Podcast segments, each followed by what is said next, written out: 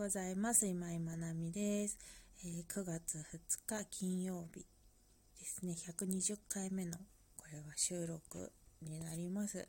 うんとよく120回も話してきたなと思いますが ま、途中空いたりとかしながらですけどね、ゆっくりこうペースですが、ですがだってですが、えっ、ー、と、120回目ということで、今日のテーマは分かりやすく伝えられるには、にしました。え、ー、と、伝える、伝えられる。まあ、私はですね、人前に立ってお話しさせていただく機会も割とありますので、うんと、説明する場面とか、まあ、ていうんだろうな、解説する場面とかが結構多かったりするんですね。例えばですね、うんと、まあ、講師業、まあ、講師としてお仕事を、えー、と、何かお話しするっていうこともあるのでそこだとやっぱりこう聞いてくださる方に分かりやすく伝えるっていうことはすごく意識しますね。あと,、えーと、お仕事でファシリテーターっていうワークショップとか、えーとそういうたくさんの人がこう同時に何かをする作業をするようなことを進行する役割でもあったりします。でそうするとうんとたくさんの人にこう今から何をするのかっていうことの説明だったりなぜそれをするのかっていう説明だったりとかあとこういう意図でやりましたっていう説明だったりとか分かりやすく伝えるってことは非常に重要になってくるのでそういう場面も割と多いです。であとはこうおち企業コンサルタントっていうコンサルティングをしているのでいろいろねこうあのまあ、例えばマーケティングのお話だったりとかうーん集客について全部まあマーケティングに絡むんですけど集客についてとかいろんなことをこう説明していく場面も多かったりします。でその時にやっぱり分かりやすく伝えるっていうことがとても大事になってきますね。あの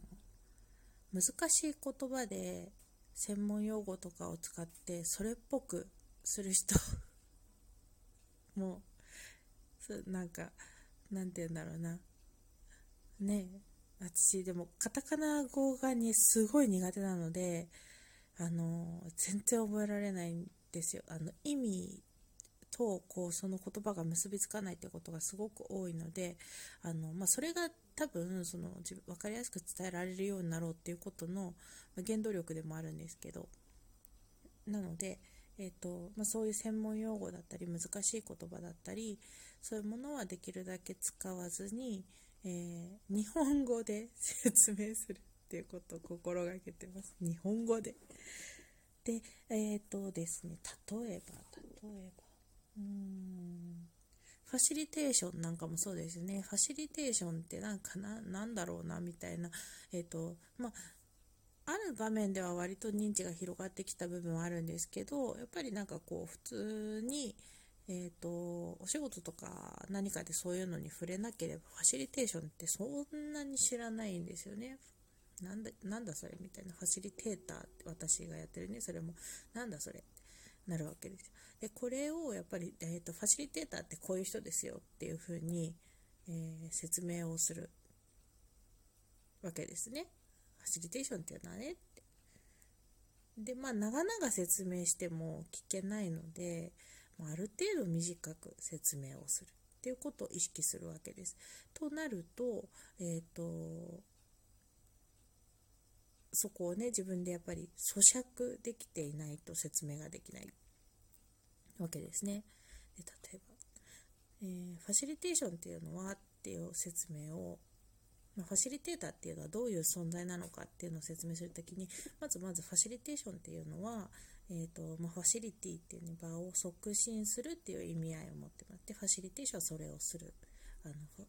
場を促進していく。ために使うスキル。でそれをする人がファシリテーターになりますなのでこの場を、えーと、進行するのをお手伝いする形ですとかっていうふうに、まあ、最初の導入で説明をしたりするんですけどあのポイントはですね例えばですよ、えー、ファシリテーションは促進するとか言うんですけど促進ってなんだみたいな話になるわけですよ。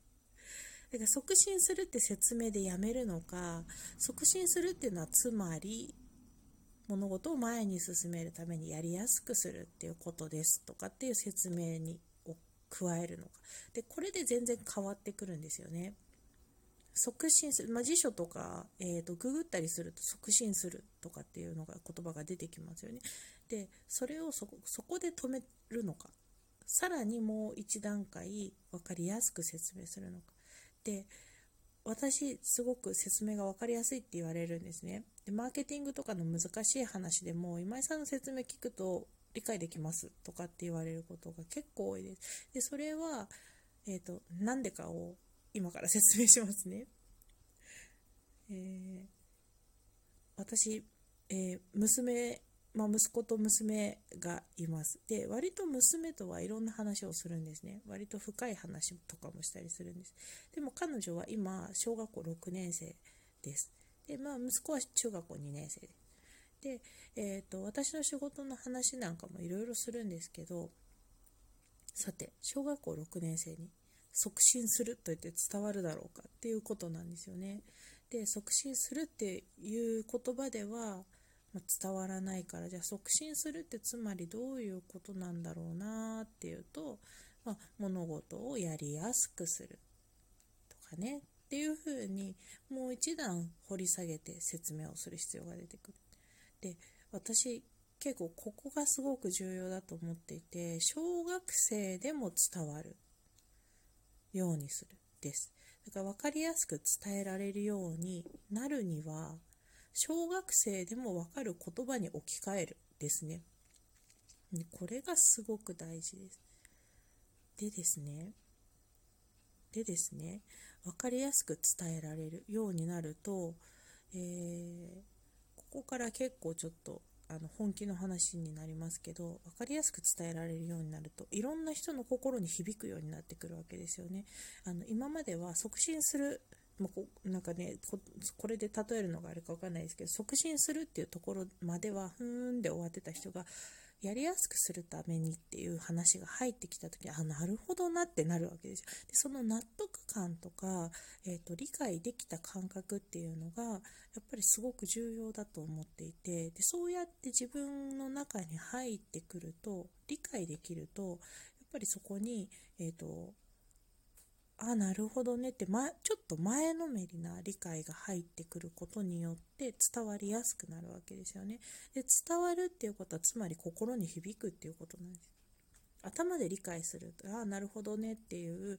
うんと同じなるほどねでも、ああ、そういうことねっていう程度で止まるのか、あなるほどっていうふうにもっと深い理解に入っていくのかっていうので、心に響くかどうかは全然変わってくるわけですよ。で、心に響く言葉が多ければ多いほど、やっぱり共感っていうのが生まれていくので、あのー、そういう言葉を発せられるかどうかですね。いろんな活動をしている人たちがいますけど、うんと分かる分かるっていう風に頭で分かって頭で理解をして共感をしているのと心でこう感情が動いていやそれは分かりますっていう風に共感を得られるのとでは全然やっぱり関係性が変わってくるわけですよね。なのでやっぱり語彙力を上げていく語彙力っていうのはつまり言葉をよりえー、伝わるようにできることだと思うんです。そう。でファシリテーションをやってるとあと、まあ、いろいろね勉強しているといろんな言葉に触れます。カタカナ語です主に。うん。なんかでもそのカタカナ語を扱ってねそれでわーって喋ってるとすごく賢そうに見えるというかあすごいなって思うんだけどやっぱそれって何だろう何だろう何だろうっていうふうに思ってると全然入ってこないんですよね。で例えば、まあ、ロジカルシンキングとか今だいぶ有名になりましたけどロジカルシンキングとかクリティカルシンキングとか なんかいろんなシンキングが出てくるんですけどシンキングって、まあ、つまり思考っていうことだけどロジカルって、まあ、論理的思考なわけですよ。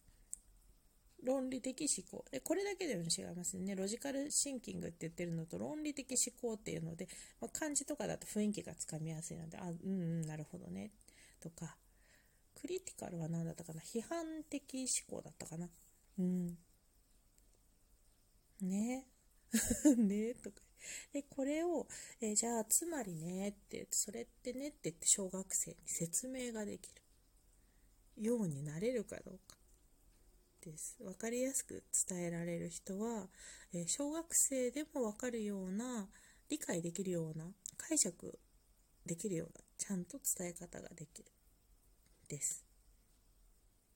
で自分の中でもそうしていくと深く落とし込めるのでそれを説明するすればするほど自分の言葉になっていくっていう部分もあると思います。なのでこうなんか説明分かりやすく説明できるようになりたいなとか伝えられるようになりたいなとか、